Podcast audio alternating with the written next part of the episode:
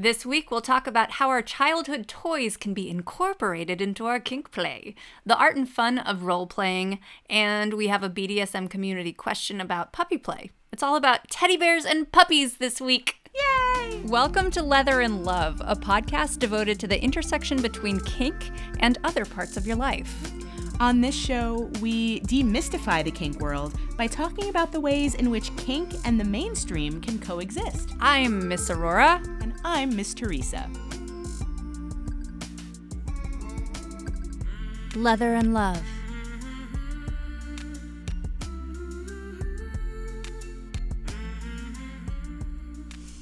We've been getting some great and interesting suggestions from our post in our incredible girl community. And uh and this one i've got to say has left me a bit confused.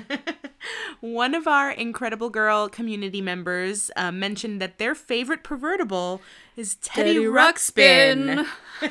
for those of you who are not of a certain age uh, teddy ruxpin is a toy that came out, I think, in the mid to late 80s and progressed through the 90s. There might still be Teddy Ruxpin. I don't even know. Um, There's a new one that they re released in 2017. Oh my God. Yeah. I, oh, I looked oh, is that the creepy one? The creepy one with the digital eyes. Oh, God. Uh, it's it's the creepiest thing. Look it up. It's I didn't realize it was that recent. Uh-huh. Um, it's it's the, the you don't need screen eyes. It was already creepy before you put the eyes in.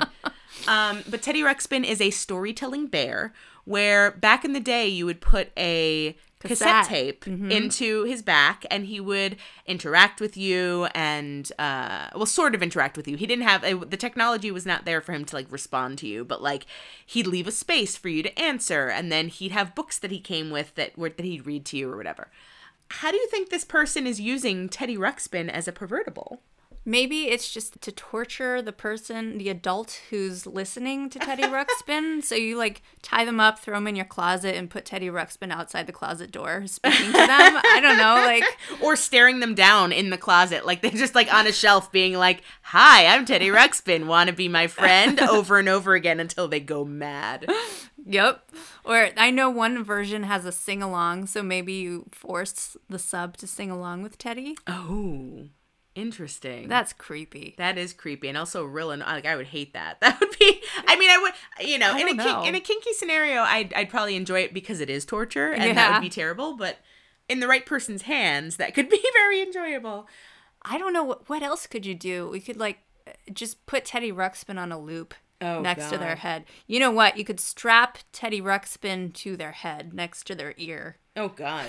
and put him on a loop. Oh my God! I don't know. Well, yeah, I mean, you could. I mean, the most basic thing would be you could like slap somebody with Teddy Ruxpin, like you can like hit them with it, or use it as like a some kind of gag. Strap it to their face. Yeah, like a gag or like a blindfold or both. Just like have it like in front of their face what I was thinking, and I don't know if this is possible with the newer Teddy Ruxpin that has an app, apparently. Yeah. But like you could program Teddy Ruxpin, or I was thinking even with the cassette tapes, like if it would respond to a cassette tape Ooh. that you just recorded, so you have Teddy Ruxpin saying things that you want him to say. Oh, interesting. So you can give them commands you through Teddy Ruxpin. Kneel, slave. Yeah. but it would be like really cheerful and like kneel, slave. oh god, that's creepy. But like real cute. Yeah, I thought that was a really interesting uh and they didn't explain. If you're listening, whoever put that on our Facebook group, I would love to hear more details about how you use Teddy Ruxpin as a pervertible specifically. Um because I'm just very intrigued by all of this. so, we've talked about the psychological element in BDSM, but let's do let's dive a little deeper and talk a little bit more about role playing. Mm, yes, because we're we're talking about role playing. Yeah, we no, are. it's one thing when you have something like in your head. Like uh, I think I've talked before about like having a little secret that nobody knows, or like you're kind of in the moment or in the scene. You're you're the power exchange and what that does to you, like mentally and emotionally and all that. But let's talk about the role playing where you're actually playing a character. And now mm-hmm. you're an actor. So like what is you know, or you have been an actor. You are an actor. You continue to be an actor and an acting teacher. So you should have a lot of insight into how to get all up in role playing. Oh, are we turning this into an acting lesson now? Yes, the people the peoples need your help in their scenes. Um, well, it's funny how we refer to to Scenes, scenes scene work. in yeah, kink. Like it, it is very theatrical. It's very performative. yeah, it is. It Um, definitely is. Let's talk about some of the the scenarios one might or that we've encountered in in our time in the the scene. At the more extreme end, I was at um, where was I? What's not Lair de Sade, the other one in North Hollywood. Oh, uh, threshold. Threshold. I was at Threshold, and Threshold feels like your grandma's basement. like you walk in and you feel it just is wood paneling all over the place. And anyway, it has different rooms, and this one room is set up to be a classroom, and this trio had booked it and it was a rape scene that they were reenacting. Or i don't know if they were reenacting they were doing. Right. and it was two young males basically raping one female. Um, and they were it was pretty brutal. Like they were stripping her clothes off like ripping her clothes off. She was screaming and crying the whole time. Like it was it was really intense. I felt like she was working something out Mm-hmm. over it being an actual like let's play this like she needed it probably therapeutic for her in some way That that is really interesting to to to bring that up because it's true. What can happen with role playing is exactly that. That it's it's a way for you to to sort out feelings about any sort of mm-hmm. relationship. Like I've seen, for example, you have the almost kind of stereotypical Catholic schoolgirl mm-hmm. Getting like hit by nuns or whatever or like you know by a by a priest or whatever. Yeah rapped on the knuckles rapped on the butt. Um and on the one hand it's just become like a stereotypical kind of scene but on the other hand it's like if you've experienced that or if that's been a part of your life in some way that's a way for you to kind of work through that and take the power back from that situation where you feel like you might have been victimized. So it's a way to cast yourself in the role of someone who is stronger and more able to take it or in control of it and how it goes. Mm-hmm. I mean, because that scene wasn't, that was really hard to watch. I could only watch like a minute of it and I was like, I gotta go. I, I can't. It was, it was excruciating. Like that wasn't really for other people, it was No. really for them. yeah. Yeah. Role play. What else? Puppy play or Oh my pony gosh. play. Oh my goodness. Kittens. Meow meows. Kittens. I have seen a lot of kit- kittens seem to be really popular. I have Yeah. seen more a lot of a lot more kittens lately. But yeah, puppy play I love. I I didn't think that I would that puppy play would be something I was into Mm-hmm. until and I I don't have a puppy of my own yet. um either real or figurative. We have a kitty coming over right now. If you hear that bell in the background, that is uh, Mm-hmm. Speaking of kitties, there is a kitty on his way over here.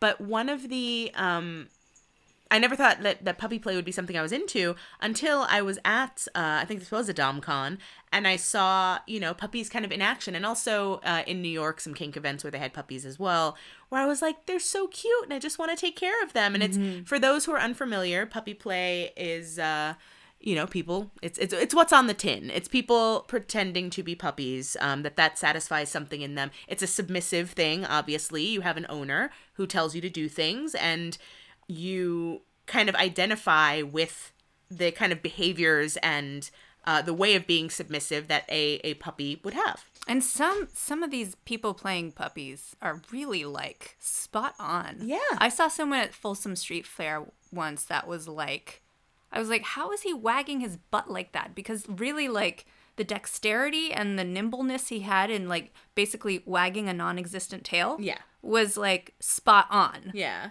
I really believed he was I mean, I knew he wasn't a dog, but like he had energetically like taken the character of a dog Yeah. on really just 100%. Totally. No, and, and I've seen I, it amazes me sometimes how how people can be so nimble on all 4s Like I've seen people run. Like I remember at DomCon one of the things that impressed me the most was that I saw this uh, a couple of puppies on their hands and knees and you know these are obviously human people but they are human people puppies and they would book it down an aisle on all fours. And i'm like how are you even doing that? Like i could barely do that on my two legs that i've, I've walked on my whole life.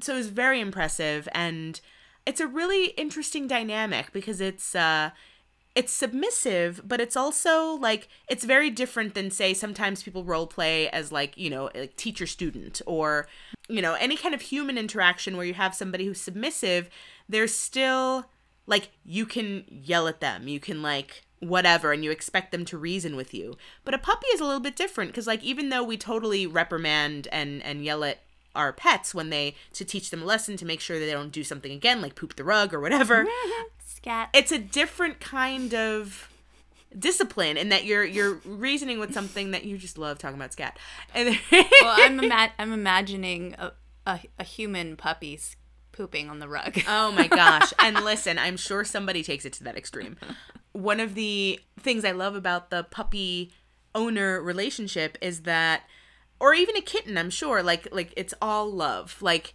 ultimately if you are somebody who wants a kitten or a puppy in your home you're treating them like a pet that sometimes you have to correct them but they don't have like reasoning skills. So you're you're like talking to them in a very different way than you would like a kid that screws up or like your subordinate if you're like boss secretary or something like that kind of role playing where you're reasoning with a human being it's mm. very different.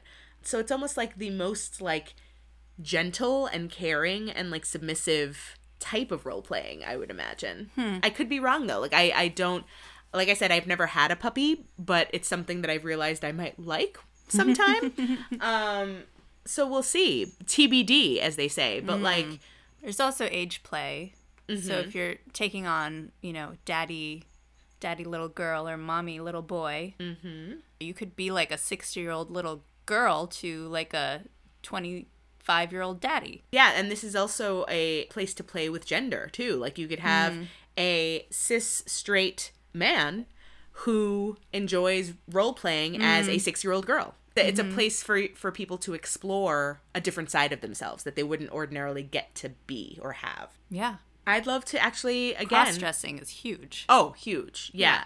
And it has, you know, it can have to do with uh with exploring being trans, but it's also a way for cis people to explore their gender as well mm. as is just to, to see how the other half lives or to like if you're a masculine person to entertain a more feminine side of yourself in a way that society might not let you otherwise. So yeah, role playing is so great and it's it's really for me one of my favorite parts of of kink is is that kind of thing. Yeah. We've got a, another interesting question that someone asked about kink on Reddit, and it's about puppy play.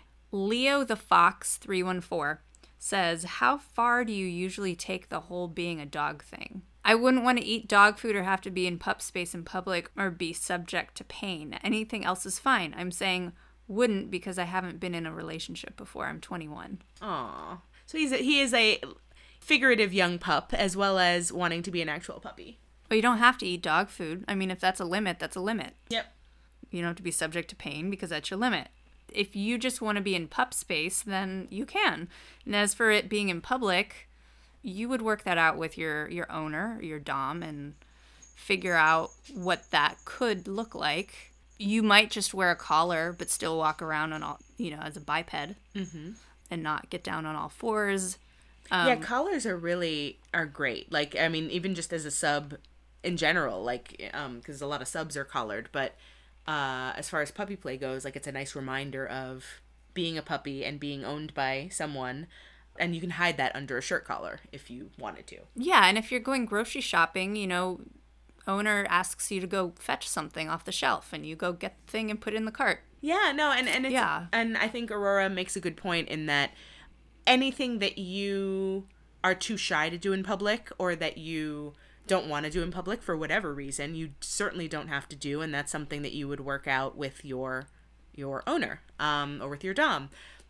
There's also the issue of anytime you do any kind of kink anything in public, there's the fact that you also don't want to inflict it on people who don't necessarily want to see it in public. Like there, you know, you don't want to make somebody an unwitting voyeur and you don't want to Because we're weird fuckers, and most people think so. It's true, but like just like you wouldn't necessarily want to walk down the street and see a couple having sex on the sidewalk. Like like first thing in the morning, like more power to you. I'm glad you're very happy and in love and, and, and like doing each other. But like, I, I'm walking to work. I don't really want to see that in the sidewalk in front of me at like 8 a.m. Like, it's just, so it's, there's a time and a place, people. I've and seen that. You have seen people No, not having sex exactly. on the sidewalk. Well, it wasn't. It was. It was the Burning Man sidewalk. oh, well, Burning Man, everything I know. happens at I Burning know. Man. I know.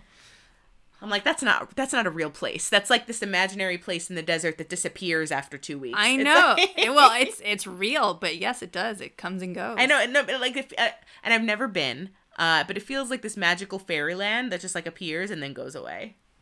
It kind of does. Yeah. No rule. Well, very few rules. Point being Yes. that you, um, since we are, I mean, we are, and the community is big on consent. Keep that in mind when doing anything in public because you know you have to take other people's consent into account as well. Not saying that you have to hide yourself either, because like you know if you want to wear your collar out in public and have it out, like if you want to have your leash on and that and you are fine with people seeing that, like And being a dog, I mean, like the dog energy. being on all fours, like if just just don't sniff people's crotches. You know. yeah, don't don't inflict yourself on people's legs. No, Um, no leg humping. None of that. Um, stay close to your owner the way you would be as a good, uh, well trained puppy. Good point. And because that's the thing too is like if you are well trained, if your your owner has trained you properly, you will be by their side. You will heel when you're supposed to. You will, if you're at the grocery store, you will be right by the cart. They will know where mm-hmm. to find you. You will be a service dog. Yes. Take it as far as you want, as long as you've talked about it with your owner. Your limits are important, so make sure you make those known.